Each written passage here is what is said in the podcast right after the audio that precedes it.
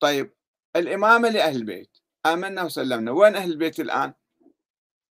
يا أخ عباس الغنامي اسأل نفسك أنت الآن هذا كلام كان يدور في القرن الثاني الهجري. افترض الأحاديث عن الباقر صحيح افترض افترض هالأحاديث اللي جت عن الباقر وصادق.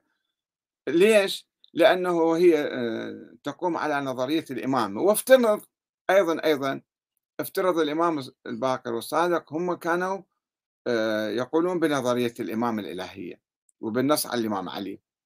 وبالتالي ليقرؤون التاريخ عندهم موقف سلبي من الصحابة ومن أبي بكر وعمر. طيب ونظرية الإمامة هي النظرية الإسلامية الصحيحة. طيب وين هاي النظرية الآن؟ من 1200 سنة وين هاي النظرية؟ هل يمكن تطبيقها؟ هل يمكن العمل بها شلون نظرية تطلع بالقرن الثاني ونفترض هي من أول يوم موجودة. ثم تنقرض ثم تنتهي وتتلاشى وماكو أي وجود لأي إمام معصوم معين من قبل الله من هاي النظرية. أنت الآن عايش بالقرن الخامس عشر الهجري القرن الواحد والعشرين. وعندك يعني شوف ما عندنا أي شيء من من من هاي النظرية يمكن تطبيقه وإنما علينا وهكذا فعل الشيعة منذ خمسين عاما تقريبا بدأوا يميلون إلى نظرية الشورى.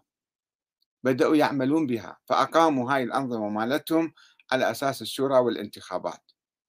بالدستور هكذا يقول الدستور. هسه يصير تلاعب بالدستور يصير ضعف بعض الفقرات بالدستور آه عدم تطبيق بصورة جيدة. نعم أنا معك. ولكن عمليا الشيعة الآن يؤمنون بنظرية الشورى ونظرية السقيفة التي لعنوها آه ألف عام.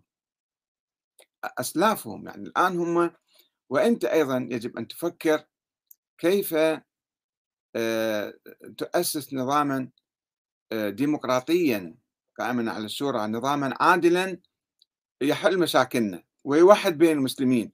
ماذا يفيد أن نجي نتوقف عند هاي الأحاديث؟ اللي لو صحت حتى لو صحت من الإمام باقر والصادق ما فيها فائدة ما فيها ثمرة.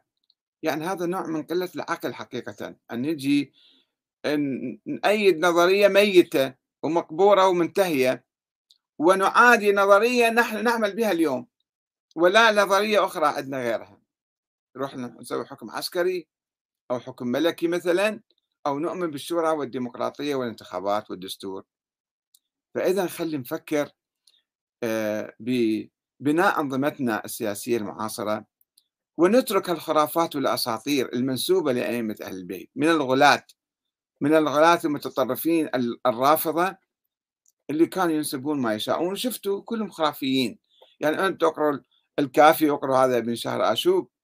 وشوفوا مملوء هذا الكتاب وهذه الكتب كلها بالخرافات والأساطير التي لا يمكن تصديقها. مثل ما قصة الحوت والأرض قصة خرافية أسطورية.